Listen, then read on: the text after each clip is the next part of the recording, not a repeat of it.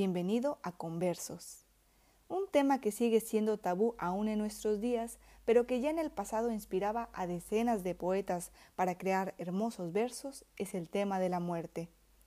Y es que escribir sobre la muerte puede convertirse en algo poético, que se enriquece de un imaginario lleno de misterio, que honra la belleza y el horror que genera todo lo relacionado con el acto de perder la vida.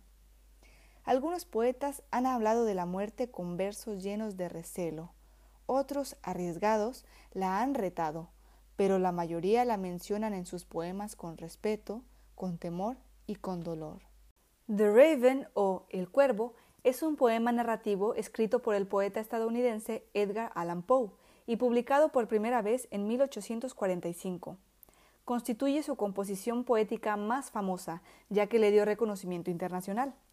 Son notables su musicalidad, el lenguaje estilizado y la atmósfera sobrenatural que logra recrear.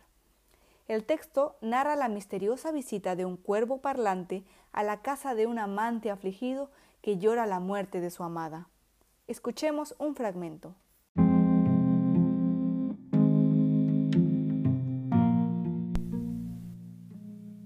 Profeta, exclamé. Cosa diabólica, profeta, sí, seas pájaro o demonio, por ese cielo que se curva sobre nuestras cabezas, ese Dios que adoramos tú y yo. Dile a esta alma abrumada de penas si en el remoto Edén tendrá en sus brazos a una santa doncella llamada por los ángeles Leonora. Tendrá en sus brazos a una rara y radiante virgen llamada por los ángeles Leonora. Y el cuervo dijo, Nunca más. Sean esas palabras nuestra señal de partida, pájaro o espíritu maligno, le grité presuntuoso. Vuelve a la tempestad, a la ribera de la noche plutónica. No dejes pluma negra alguna, prenda de la mentira que profirió tu espíritu. Deja mi soledad intacta. Abandona el busto del dintel de mi puerta. Aparta tu pico de mi corazón y tu figura del dintel de mi puerta. Y el cuervo dijo, nunca más. Y el cuervo nunca emprendió el vuelo. Aún sigue posado, aún sigue posado en el pálido busto de palas, en el dintel de la puerta de mi cuarto. Y sus ojos tienen la apariencia de los de un demonio que está soñando. Y la luz de la lámpara que sobre él se derrama tiende en el suelo su sombra. Y mi alma del fondo de esa sombra que flota sobre el suelo, no podrá liberarse nunca más.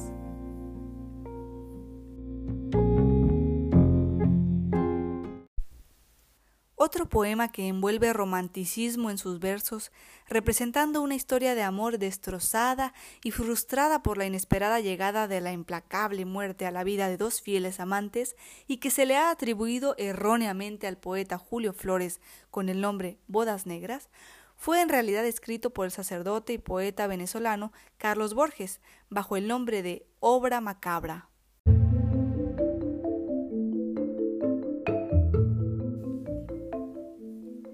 Oye la historia que contóme un día el viejo enterrador de la comarca. Era un amante al que por suerte impía su dulce bien le arrebató la parca. Todas las noches iba al cementerio a visitar la tumba de la hermosa. La gente murmuraba con misterio, es un muerto escapado de la fosa.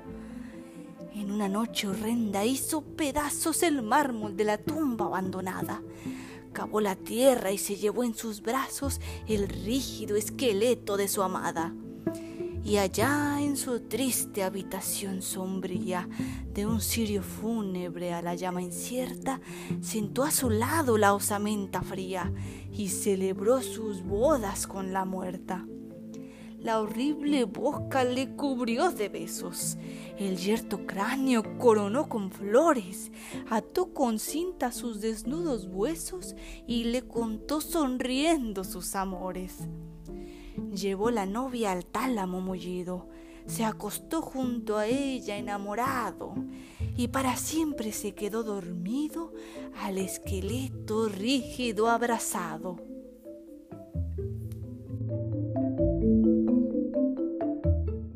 Los siguientes versos del poeta español Miguel Hernández y pertenecientes a su libro El rayo que no cesa, fueron dedicados a la memoria de su amigo José Ramón Marín Gutiérrez.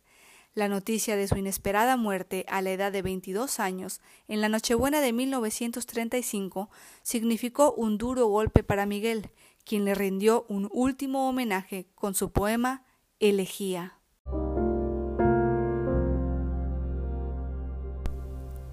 Yo quiero ser llorando el hortelano de la tierra que ocupas y estercolas, compañero del alma, tan temprano, alimentando lluvias, caracolas y órganos mi dolor sin instrumento. A las desalentadas amapolas daré tu corazón por alimento. Tanto dolor se agrupa en mi costado que por doler me duele hasta el aliento un manotazo duro, un golpe helado, un hachazo invisible y homicida, un empujón brutal te ha derribado. No hay extensión más grande que mi herida. Lloro mi desventura y sus conjuntos y siento más tu muerte que mi vida. Ando sobre rastrojos de difuntos y sin calor de nadie y sin consuelo voy de mi corazón a mis asuntos. Temprano levantó la muerte el vuelo, temprano madrugó la madrugada, temprano estás rodando por el suelo. No perdono a la muerte enamorada, no perdono a la vida desatenta, no perdono a la tierra ni a la nada. En mis manos levanto una tormenta de piedras, rayos y hachas estridentes, sedienta de catástrofes y hambrienta. Quiero escarbar la tierra con los dientes, quiero apartar la tierra parte a parte, a dentelladas secas y calientes. Quiero minar la tierra hasta encontrarte y besarte la noble calavera y desamordazarte y regresarte. Volverás a mi huerto y a mi higuera. Por los altos andamios de las flores pajareará tu alma colmenera de angelicales ceras y labores. Volverás al arrullo de las rejas de los enamorados labradores alegrarás la sombra de mis cejas y tu sangre se irá a cada lado disputando tu novia y las abejas. Tu corazón, ya terciopelo ajado, llama a un campo de almendras espumosas mi avariciosa voz de enamorado. A las aladas almas de las rosas del almendro de nata te requiero, que tenemos que hablar de muchas cosas, compañero del alma compañero.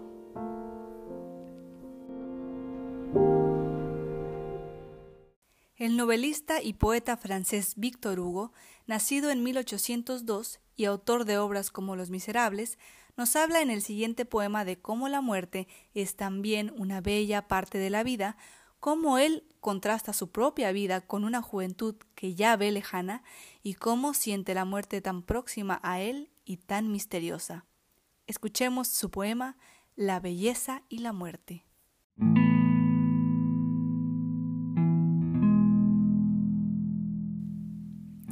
La belleza y la muerte son dos cosas profundas, con tal parte de sombra y de luz, que diríanse dos hermanas terribles a la par que fecundas, con el mismo secreto, con idéntico enigma.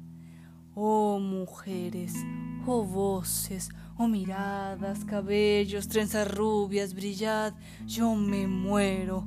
Tened luz, amor, sed las perlas que el mar mezcla sus aguas, aves hechas de luz en los bosques sombríos. Más cercanos, Judith, están nuestros destinos de lo que se supone al ver nuestros dos rostros. El abismo divino aparece en tus ojos, y yo siento la cima estrellada en el alma. Mas del cielo los dos sé que estamos muy cerca.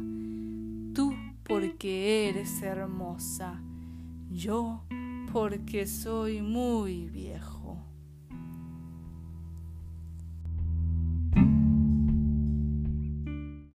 En el siguiente poema del libro Islas a la deriva de 1976, el poeta mexicano José Emilio Pacheco nos habla de su visión de la muerte, de una forma atípica, recreando imágenes apocalípticas con un ritmo de letanía y un entorno de abandono y soledad. Así lo muestra en su poema Caverna.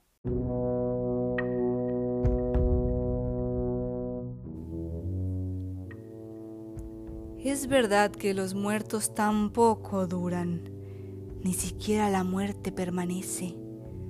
Todo vuelve a ser polvo. Pero la cueva preservó su entierro. Aquí están alineados cada uno con su ofrenda, los huesos dueños de una historia secreta. Aquí sabemos a qué sabe la muerte. Aquí sabemos lo que sabe la muerte la piedra le dio vida a esta muerte. La piedra se hizo lava de muerte. Todo está muerto. En esta cueva ni siquiera vive la muerte.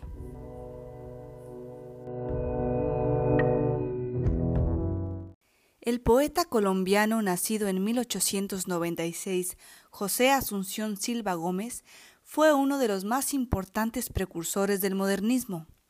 Su obra de mayor relevancia es el libro de versos. La muerte de tres de sus hijos y de su hermana marcarían en él una temprana relación con el tema de la muerte, que plasma en poemas como La calavera.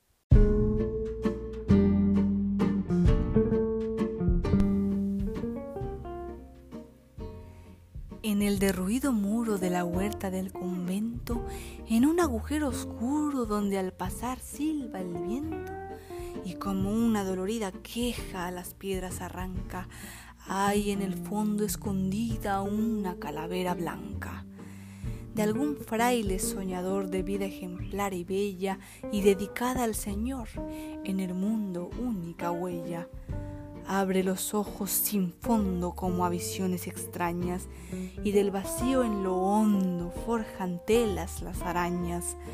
Húmedo musgo grisoso recubre la antigua grieta, donde en supremo reposo descansa ignorada y quieta.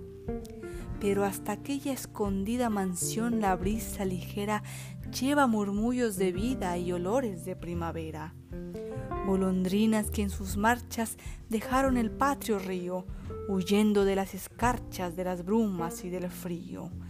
Cuando la luz del poniente filtra por el hondo hueco y hace parecer viviente el cráneo rígido y seco, desde las negras ruinas alzan sosegado vuelo, en sus vueltas peregrinas tocan las ramas y el suelo, como buscando en el prado ya por la tarde sombrío el espíritu elevado que habitó el cráneo vacío.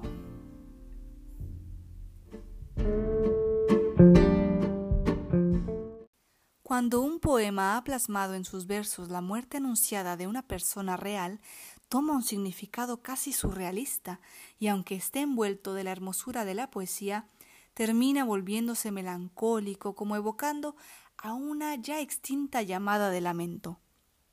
Voy a dormir es el último poema que escribió la célebre poeta argentina Alfonsina Storni en 1938, justo antes de quitarse la vida, y es considerado su carta de despedida de este mundo.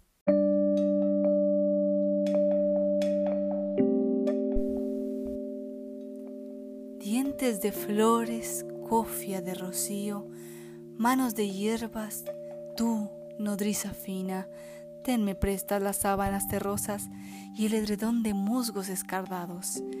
Voy a dormir, nodriza mía, acuéstame. Ponme una lámpara a la cabecera, una constelación, la que te guste, todas son buenas. Bájala un poquito. Déjame sola. Oyes romper los brotes. Te acuna un pie celeste desde arriba y un pájaro te traza unos compases para que olvides. Gracias. Ah, un encargo. Si él llama nuevamente por teléfono, le dices que no insista, que he salido.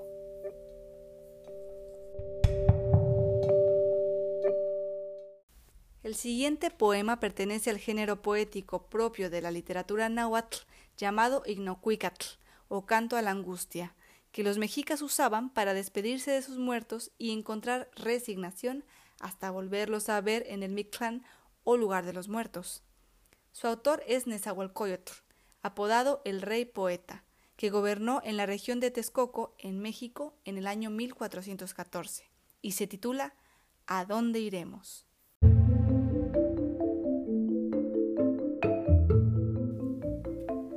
Dónde iremos donde la muerte no exista? Mas, ¿por esto viviré llorando? Que tu corazón se enderece, aquí nadie vivirá para siempre. Aún los príncipes a morir vinieron, los bultos funerarios se queman, que tu corazón se enderece, aquí nadie vivirá para siempre.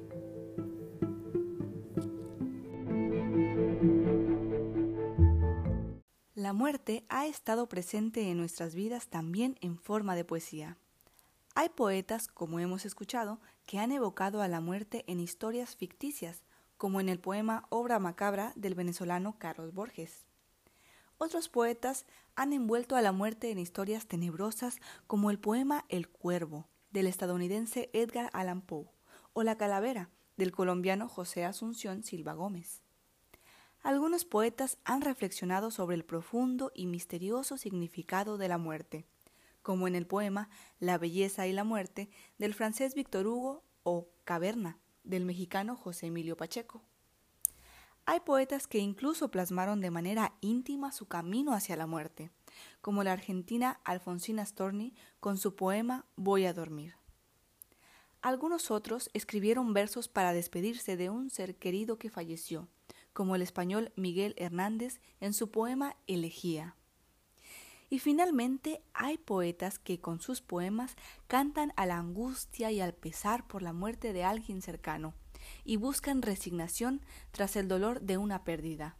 Así nos lo muestra el poeta mexica Nezahualcóyotl en su poema ¿A dónde iremos? Espero que te haya agradado esta recopilación de ocho poemas inspirados en la muerte. Nos escuchamos pronto en una nueva cápsula poética.